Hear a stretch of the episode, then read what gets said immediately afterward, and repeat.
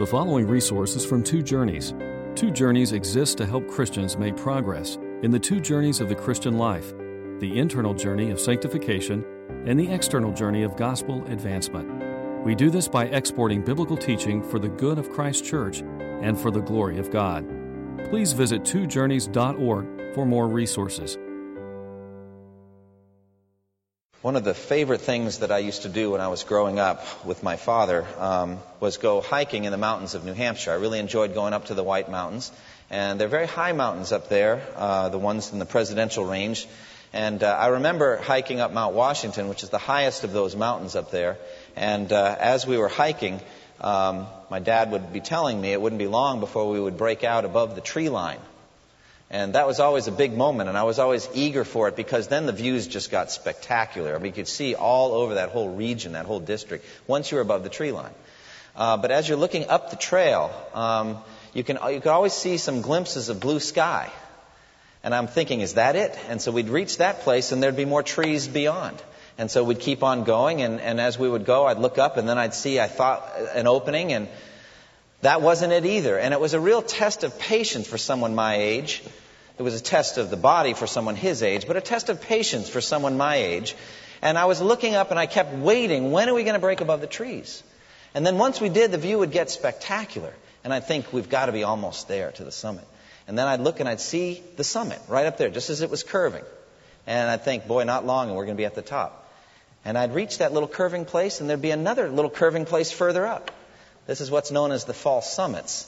And they would go on for another hour and a half or two hours after I broke above the tree line. What an incredible test of patience it is. And so also, I think, in the Christian life. God is exercising our patience. You know, He can give you a glimpse of what's to come, a foretaste, and then it's back to the grind. And the grind, more than anything, is a wrestling with our own wickedness and sin, our own unbelief. And so we have what's known as the mountaintop experiences, you know, an encounter with God, something you'd never forget. And then it isn't long after that that you're back into sin, you're struggling, you're weak, and you're needing to confess. And that's exactly what we have in Genesis 16. Genesis 15, one of those incredible mountaintop experiences in which God reveals his eternal purposes to Abraham, to Abram. And he speaks a promise to him, the promise that he heard and believed to the salvation of his soul. So shall your offspring be. And he heard and he believed, and he was justified by faith. And then uh, the incredible covenant cutting ceremony, the intensity of that moment, the darkness and the dread, the terror of the Lord that came over him. And then the burning torch and the, and the fire pot appearing and then just moving between the pieces, an incredible picture answering Abraham's question, Abram's question. How can I know that I will gain the promised land? It sure doesn't look like it. How can I know? And God answered the question. In effect, saying, It is as likely for me to cease existing as it is for me to lie to you about this covenant. I can neither stop existing and nor can I lie, but I will most certainly fulfill everything that I've spoken to you. And so that's Genesis 15. Incredible mountaintop experience. But then we go into Genesis 16 and we see the relapse into unbelief of Abram, our father in faith. What a stunning contrast between Abram believed the Lord and Abram listened to the voice of his wife Sarai. It's an incredible contrast as he does something he should not have done, breaks God's pattern for marriage, all because of the expediency of the moment. It's not working out the way he thought, and so he's going to take matters in his own hands after Sarai's advice. The Bible is consistently honest, isn't it, about the failings of its heroes? We've talked about this before. But it's one of the great evidences of the truth of the Word of God is that it's very honest about sin. It's very honest about sinfulness. For example, Noah, that great patriarch, he gets drunk and lies uncovered in his tent. What a shameful picture. David, uh, to whom a, a, great covenant had been made, and, and Jesus is called the son of David in some ways, in some places. He commits adultery with Bathsheba and conspires to kill Bathsheba's husband, Uriah. And then there's Elijah, incredible man of courage and faith, takes on the prophets of Baal at Mount Carmel. And then after that, he has a run in with Jezebel and runs away fleeing for his life, and lies under the broom tree and says, Take my life, I'm ready to die. The weakness we see there in Elijah. Then there's Hezekiah, able to stand and face a huge Assyrian army, undefeated army, and just take this letter and spread it out before God in prayer, and prevailing in God uh, in prayer, he's able to stand firm, and God sends out an angel 185,000 Assyrian troops killed. But in later years, Hezekiah grew prideful and arrogant and hard in his heart. And then there's John the Baptist. Jesus said, No one born of women is greater than John the Baptist, greatest man that had ever lived. And yet he, in Matthew 11, sends messengers to Jesus saying, Are you the one who was to come, or should we expect someone else? A moment of weakness for him. And then there's Simon Peter. You are the Christ, the Son of God, he confessed, revealed to him by, by Christ's Father in heaven. And yet, moments later, rebuking Jesus that he would never die and go to the cross. And Jesus has to say, Get behind me, Satan. Again and again, we see the great men of the Bible and women of the Bible revealed to be sinners. Because there's really only true, one true center, perfect center of Scripture, and that's God Almighty. The holy, eternal God. And we are all sinners saved by grace, even Abram. The lesson is consistent and clear. Jesus put it this way No one is good but God alone. The Apostle Paul put it this one way there is no one righteous, not even one. And that includes Abram. When all is said and done, everyone, including our father in faith, Abram, Abraham, is saved by grace through faith alone and no other way. And so we have this mountaintop experience in Genesis 15 and then the trial of Genesis Genesis 16. And Abram's faith is repeatedly tried, isn't it? I mean, he gets the original call in Ur of the Chaldeans, and he's got to have a, a wrestling of faith of whether he's really going to obey. And and he does so, it seems, in stages. He doesn't immediately obey, but it takes him a while as he kind of waits in Haran and finally separates from his father and moves on. And then his faith is tested in the promised land. When he gets there, a little while after that, there's a terrible famine, and he and his entourage, his wife, have to go down to Egypt, so he thinks, in order to survive. And down there, they meet another trial of faith in which he is tempted and yields to the temptation to fear, and he uh, has Sarai lie for him, saying that he's my brother. And so that whole encounter. And then when they get back into the promised land and he's restored and he's back on track, then he's got the challenge with Lot and the herdsmen as they argue and bicker over grazing rights, it seems. And then after that, he's got to go and gird on his sword and become powerful and strong and go rescue Lot when the kings, Chedorlaomer and his allies, invade. And, and then right after that, there's another test in that uh, the king of Sodom uh, wants to give him some of the, of the, the loot, the plunder from Sodom, and he doesn't want anything to do with it. So it's just one test after another, and here we have another test. And what is this test? The most severe test of all. It is waiting on the Lord to fulfill His word. Is that not the test of your life? Waiting and waiting and waiting for something you don't have yet. Waiting for heaven. Waiting to see Christ face to face. Waiting for freedom from sin forever our full salvation. We don't want just the down payment, the deposit guaranteeing our inheritance. We want the full inheritance. And so we're waiting and waiting. And it's amazing how much we need to be on our guard because as these trials of faith come, they come at the worst moments sometimes, don't they? A.W. Pink put it this way it is God's usual pattern to bless and then to test. Let me say that again. It is God's usual pattern to bless and then to test. It is thus highly necessary for us to take the lesson to heart. It is when we have received some special mark of the Lord's favor, or immediately after we have enjoyed some unusual season of communion with Him, that we most need to be on our guard.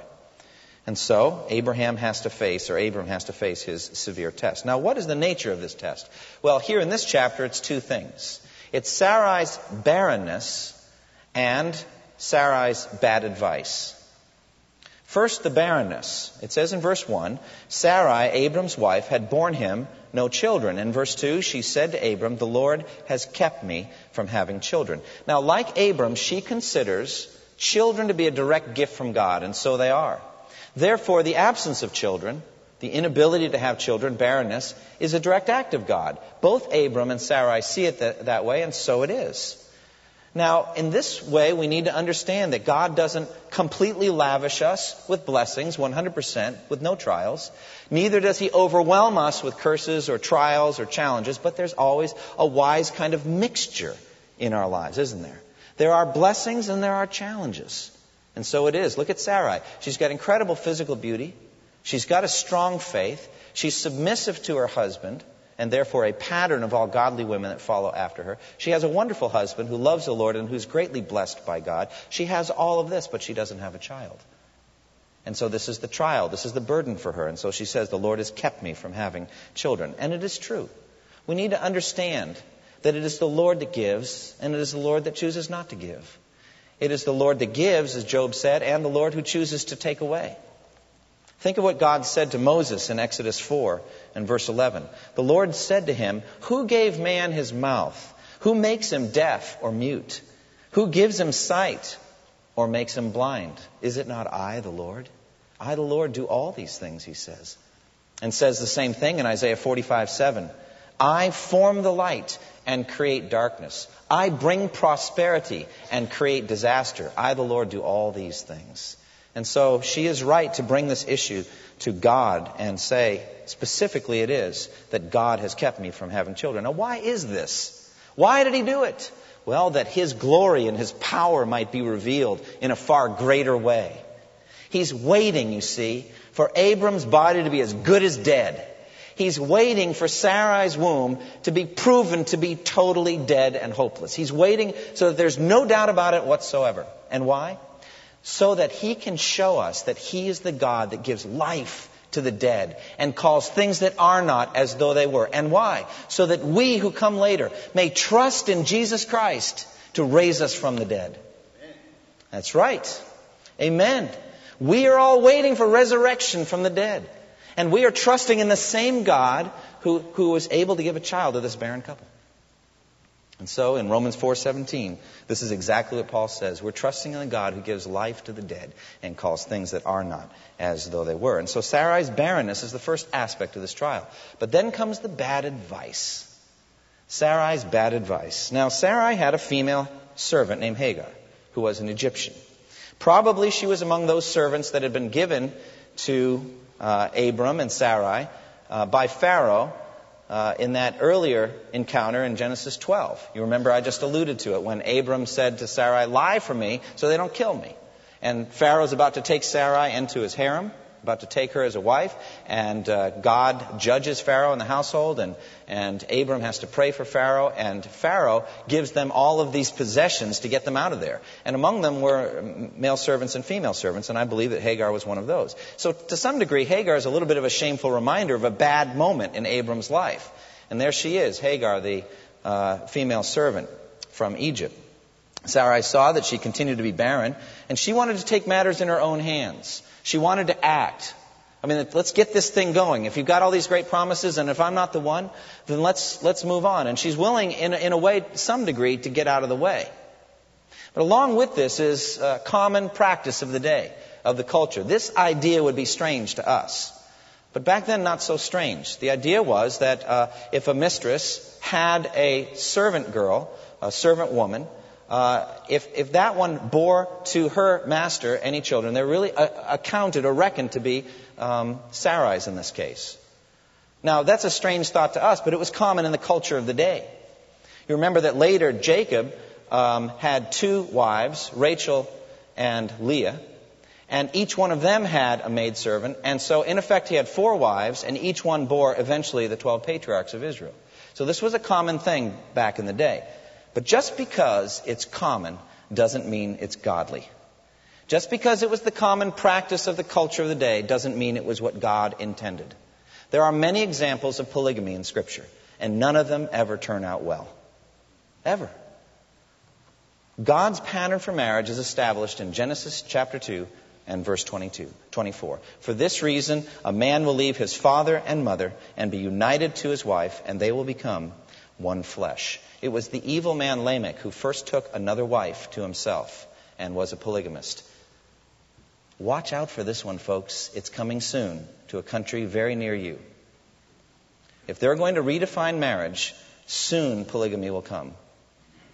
I, am not speaking just theoretically. I'm saying it's coming if we don't define marriage by Genesis 2:24. One man, one woman, one flesh union for life. And so it was. That was God's pattern. And so we have this bad advice from Sarai. It was not from the Lord. Now, there's, it's bad enough to get bad advice, but it's especially tough to get it from your wife. I'm not meaning in any way to be insulting to you ladies or to my own wife, who I love very dearly. I'm just exegeting the text, okay? I'm just saying it's just not good to get bad advice from your wife because it goes right to the heart. A godly wife is among God's greatest earthly gifts to a man. It's an incredible gift to get a wife who loves the Lord, who fears the Lord.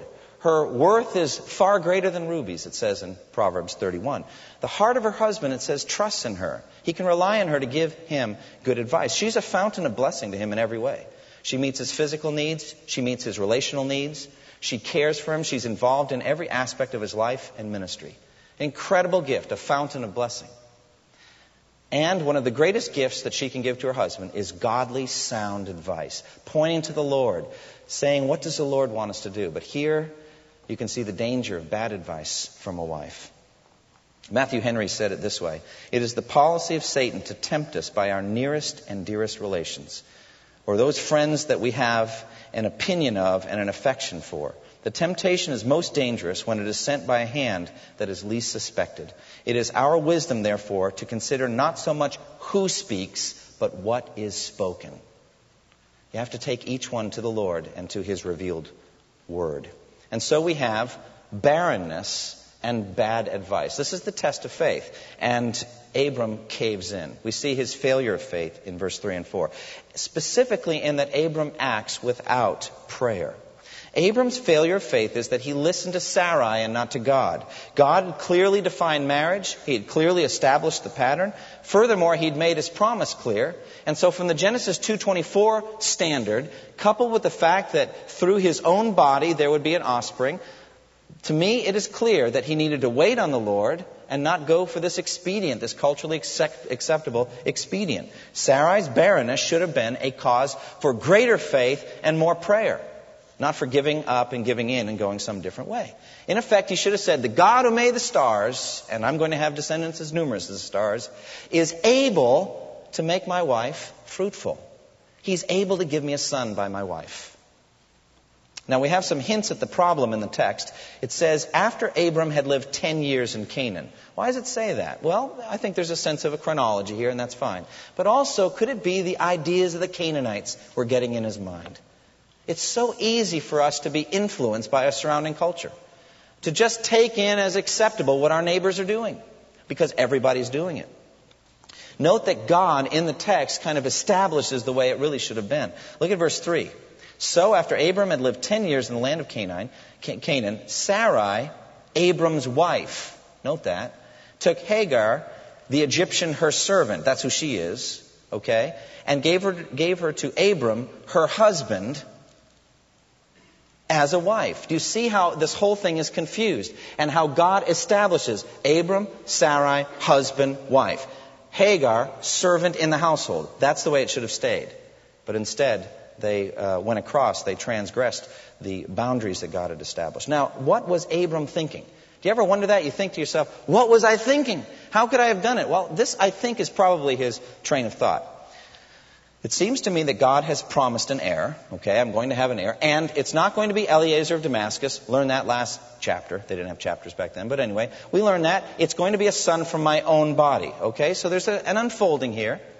Sarai's barren, so culturally it's acceptable for me to be with Hagar. And the clincher is that Sarai's even suggesting it. And so, therefore, I'll do it. And that's kind of how it worked. It went right to his heart, and he acted. Now, I think his son, eventual son, Isaac, gives a superior example. In Genesis 25, Isaac had the same problem as Abraham. He had a wife, Rebekah, who was barren. But you know the interesting, interesting thing about Isaac, he, he doesn't get a lot of play in Scripture. We don't learn a lot about him. But one thing about him is he was a one woman man. He never went in for polygamy, unlike his son, Jacob, or his father, Abraham. He just had Rebekah. Furthermore, Rebekah was barren, as happened so frequently. And what did Isaac do? He prayed to the Lord and asked that God would open her womb. This is in Genesis 25:21. Isaac prayed to the Lord on behalf of his wife because she was barren. The Lord answered his prayer, and his wife Rebekah became pregnant. Now that's what he should have done. Abram instead had a failure of faith. And look at all the problems that come as a result. The fruit of faithlessness in verses 4 through 6. And it really is, more than anything, broken relationships. That's what always comes from a failure in the area of marriage and sex. And rela- it always comes with broken households, broken relationships. That's where the price gets paid. Initially, you could say there's good fruit. Hagar is pregnant, and so she's expecting a child, but trouble comes soon after that. The first broken relationship is between Hagar and Sarai. Look at verse 4.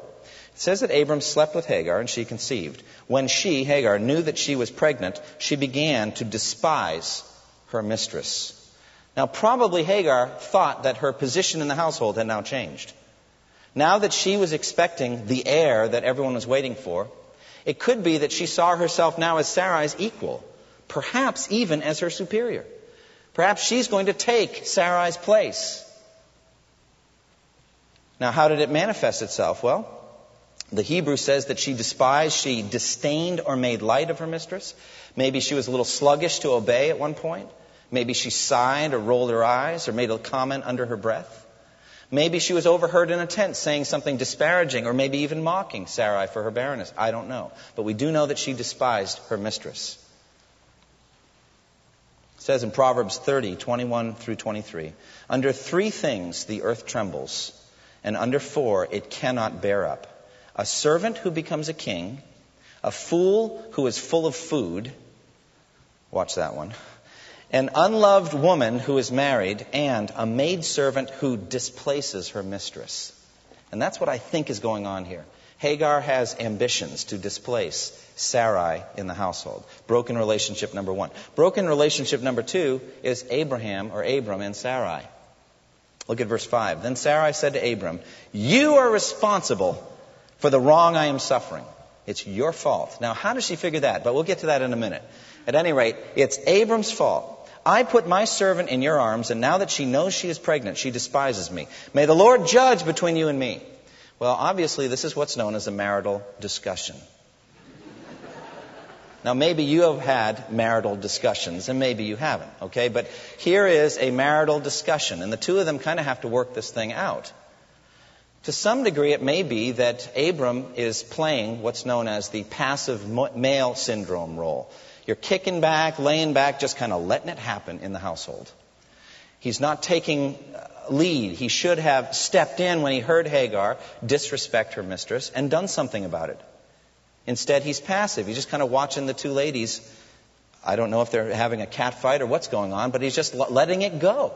He's just passive in this situation. Now, I think Sarai is unfair. She unfairly blames Abram for the conflict she's having. It's not Abram's fault directly. You could ask Sarai, Can I ask a question? What did you think was going to happen? This is exactly what you wanted to happen. Now it's happened. Now you don't want it. So I think it's very clear that Sarai didn't think through what she was doing. She wasn't ready for it. But there's nothing but trouble here. Broken relationship number two. Broken relationship number three is Abram and his household as a whole. Look what he says in verse 6. Your servant is in your hands, Abram said. Do with her whatever you think best. Now, there's different ways to read this, okay? But I read this as more passive male syndrome stuff. Basically, hey, look, don't involve me. It's between you two ladies. Work it out. Everything's fine. What he should have done is step to the fore and resolve this issue and said, You are Sarai's servant, and so you will remain. But you see, the, he's, on, he's on uncertain ground because he's already stepped outside of what God has ordained. And so he's losing his authority. Whenever you turn away from God and his commands as a leader in your home, a husband, a father, you lose your moral authority. It becomes very difficult to lead your home. And so we see a broken uh, home here. And then Sarai, it says, mistreated Hagar, so she fled from her. It's interesting, this word mistreated in verse 6 is the exact same word that is used concerning what the Egyptians will later do to the Israelites when they're in bondage. Isn't it ironic? Before the Israelites were harshly treated in bondage to the Egyptians, the thing was reversed, and an Egyptian was harshly treated by an Israelite in bondage. And so we have it. And finally, the ultimate and the most significant broken relationship is Abram, Sarai, Hagar, and God Himself. He is a holy God, and there's a, a real problem in their relationship with Him at this point. Well, God moves and acts to restore and to redeem. Praise God, He doesn't let this decay go on. Our God is a God of restoration. He's a God of forgiveness, a God of grace and mercy, a God who can pick up the broken pieces in your life and put them back together. And that's exactly what goes on in verses 7 through 14. In verse 7 and 8, we see the angel of the Lord. And it says, The angel of the Lord found Hagar near a spring in the desert. It was the spring that is beside the road to Shur. And he said, Hagar, servant of Sarai, where have you come from and where are you going? She answered, I'm running away from my mistress, Sarai. Now here we meet the angel of the Lord. Now this angel of the Lord is an amazing uh, person in the book of Genesis and also in Exodus. It is my belief that the angel of the Lord here is none other than the second person of the Trinity, Jesus Christ himself. Well, why do I say that? Well, look what it says here in verse 10. Or verse 9 and 10. It says, The angel of the Lord told her, Go back to your mistress and submit to her. Well, that's fine. Angels can give commands. But verse 10 is a little unusual for an angel. The angel added, I will so increase your descendants that they will be too numerous to count. Now, can I submit to you this is not something an angel usually does? This is something God does. God is speaking to Hagar through the angel of the Lord. The angel of the Lord, I believe, is the second person of the Trinity, Jesus Christ himself. And so the angel of the Lord appears to Hagar out in the desert. Now she is fleeing in the desert. It says in the desert that she's meeting with him, and she comes to an oasis, a spring. Water is life, especially out in the desert. And there Jesus meets her. You know, it reminds me of another woman in sin that Jesus met so, late, so much later, the Samaritan woman at the well. Do you remember what Jesus said in John chapter 4 to the woman at the well there? Jesus said, If you knew the gift of God and who it is who is speaking to you, you would have asked him and he would have given you living water. The woman at that time said, Sir, the well is deep and you have nothing to draw with. Where are you going to get this living water? Are you greater than our father Jacob who gave us this well and drank from it himself, as did also his sons and his herds? Jesus said, Everyone who drinks of this water will thirst again. But whoever drinks of the water that I give him will never thirst. Instead, it will become within him a spring of water welling up to eternal life. This is Jesus meeting the woman in the desert. This is Jesus meeting Hagar and pointing ultimately to himself. This is the grace of restoration. You know, it's an incredible thing that God does for us, isn't it? When we're venturing out on a sinful path, a sinful course, the worst thing that God can do in this world is to give us over to that sinful course and let us go. That's the worst thing. And that's exactly what He does to some unbelievers. He gives them over to their sin and to the hardness of their heart to continue doing that very sin. In fact, He confirms them in that wickedness and that sin. But for us, He interferes. He gets involved. He says, No more. You've gone far enough down this road. Turn back and go where you need to be. This is the grace of restoration. Aren't you glad for it? Aren't you glad that God won't let you go in a free fall? To just keep on sinning and sinning, but instead He meets you and says, Stop. This is far enough. And so He comes and restores her. And how does He do it? Well, first, the first thing He does is He humbles her. Look at verse 8. He said, Hagar, does He say, wife of Abram? The one carrying the promised child. Does He say that? No. He says, Hagar, servant of Sarai. Stop there. You know, before He restores you, He humbles you. He makes you see your sin. He makes you see what you really are. And so it says in James chapter 4, verse 6 God opposes the proud, but gives grace to the humble. The second thing he does is he asks her two probing questions Where have you come from? And where are you going? Now, can I submit to you that when the devil wants you to go ever increasingly faster and faster down a road to sin, these are two questions he never wants you to ask or face. He wants you to live in the moment. Live for right now. Because he knows if you take a step back and look, what was it like before with the Lord? How was it then when you were obeying? What was it like in your walk with him? And the course you're on now, where is it going to end up? Do you really want to go where you're ending up? Let's look at Hagar. All right, Hagar, where are you going to go? You going back to Egypt? You're going back to the gods of the Egyptians? Back to Anubis, the jackal headed god? Where are you going to go? And how are you even going to get there?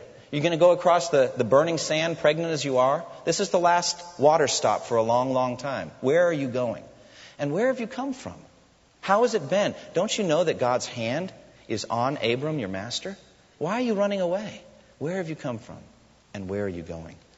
And thirdly, he commands her to repent. Look in verse 9. The angel of the Lord told her, Go back to your mistress and submit to her. Oh, no, now that's one thing I won't do. All right? I mean, we've had it. We've said some things to each other, and I'm moving on. No, you're not. No, you're not. You go back and you make it right. You make it work the way I originally established. You submit yourself to her. And so she did for 13 years.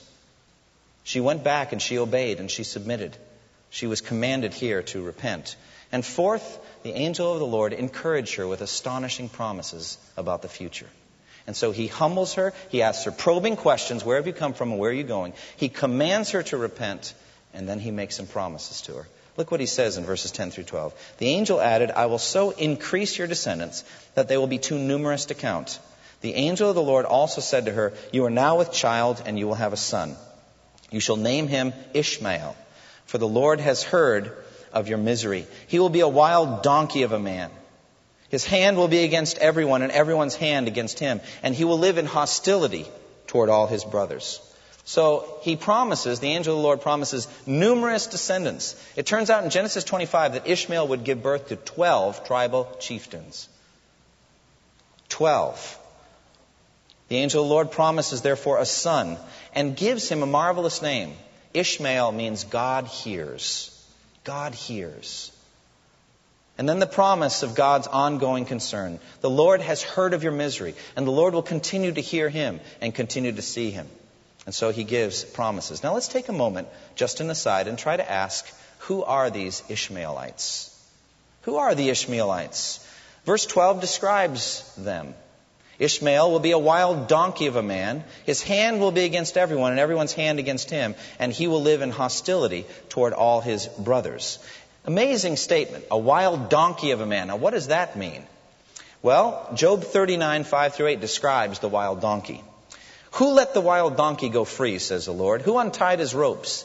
I gave him the wasteland as his home, the salt flats as his habitat. He laughs at the commotion of the town. He does not hear a driver's shout. He ranges the hills for his pasture and searches for any green thing. So this is a man who can live where the wild donkey lives, out in the desert, in the salt flats. And he is a free man. His ropes are untied. He can go wherever he wants. He can do whatever he wants. Hagar is chafing under the yoke of servanthood. Ishmael will not. He'll be a, he'll be a free man. And he will live in the desert, free from all human relationships. He'll make his living in the desert. And so we see two things about the Ishmaelites. We see striving and surviving. Those two things go on with them. First of all, their hand or his hand will be against everyone and everyone's hand against him. And he will live in hostility toward all his brothers, striving. We also see surviving. He will live. He's going to survive. Now, ultimately, these folks settled in what we call Arabia. The question then is were the Ishmaelites the fathers of the Arabs? Are they the Arabians? Listen what it says. In Genesis 25, 13 through 15, Ishmael's sons included Nebaioth, the firstborn of Ishmael, Kedar, Adbeel, Mibsam, Mishma, Dumah, Massa, Hadad, Tema, Jetur, Naphish, and Kedmanah. Now, again and again, when some of the names in this genealogy are listed, they are linked with Arabia. For example, caravans of Tema look for water in Job 6:19. Isaiah 21:13 and 14 says this: "An oracle concerning Arabia, you caravans of Dedanites, that's one of the descendants of Ishmael, who live in the thickets of Arabia, bring water for the thirsty. You who live in Tema, bring food for the fugitives. Ezekiel 27:21 says, Arabia and all the princes of Kedar, that's one of the descendants of Ishmael, were your customers. They did business with you in lambs, rams, and goats. Joseph, as you remember, was sold into bondage at the hands of the Ishmaelites. It was a caravan of them, and they were going down to Egypt to trade. They roamed freely in the desert. They lived in Arabia and they traded with people in the surrounding areas. Almost every time in the Old Testament that Arab or Arabia is mentioned, it's tied to, a, to uh, one of the descendants of Ishmael. A modern note is that the first Muslims were Arabians who lived in that exact same area. And so there is a connection here between the descendants of Ishmael and the eventual uh, Muslims. Verse 12, he will be a wild donkey of a man. His hand will be against everyone, and everyone's hand against him, and he will live in hostility toward all his brothers. Well, Hagar has an awestruck response to what the angel of the Lord has told her. First of all, he names, or she names God. She says, You are the God who sees me. Isn't that remarkable? You're the God who sees me. You see my past history. You see my sin. You see my present desperate circumstances. You see my responsibilities. You see what I'm going to go back to. And you see into my distant future. You are the God who sees me. Reminds me so beautifully of Psalm 139. O Lord, you have searched me and you know me. You know when I sit and when I rise, you perceive my thoughts from afar. You discern my going out and my lying down. You are familiar with all my ways. Before a word is on my tongue, you know it completely, O Lord. You hem me in behind and before. You have laid your hand upon me. Such knowledge is too wonderful for me, too lofty for me to attain. Where can I go from your spirit? Where can I flee from your presence? If I go up to the heavens, you are there. If I make my bed in the depths, you are there. If I rise on the wings of the dawn or settle on the far side of the sea, even there your hand will hold me, your right hand will guide me fast. This is exactly the God who confronted Hagar, the God who sees me, the God who sees every one of us. Now, what is the ultimate lesson of faith here in verses 15 and 16? Well, the name Ishmael ends up being a rebuke to Abram. What's his name going to be? Ishmael. He's the God who hears. You know, he hears prayer. Maybe next time, before you do something really, really important, you should ask God about it. George Mueller, who looked after thousands of orphans in the mid uh, 19th century, cared for 2,000 orphans, all by faith in God and by prayer. He laid out some patterns for knowing the will of God. And numbers 5 through 8, I think, are pertinent here. When he asked, he was asked how he determined the will of God on any matter. Mueller listed the 10 steps. Number 5, he said, I ask God in prayer to reveal his will to me. Number six, I make sure I have a clear conscience before God and man. Listen to number seven. Every time I listened to men instead of God, I made serious mistakes. Have you ever made an important decision? Leaving a job, taking a job, getting married, buying a home, any major purchase without bathing the thing in prayer? Perhaps you can testify with George Mueller Anytime I listened to man instead of God, I made serious mistakes. And I think that's what happened to Abram in this chapter. And number eight, I act only when I am at peace after much prayer, waiting on God with faith. You know, the name Ishmael is not only a rebuke, it's also an encouragement. You know, this is the way God deals with us. From here back, as we look back, we get rebuked for our sin and we have to learn from it.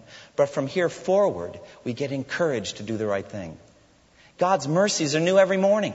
And so the God who you should have spoken to yesterday is the God who will hear you now. And so he is the God who hears. And so therefore pray and ask for wisdom.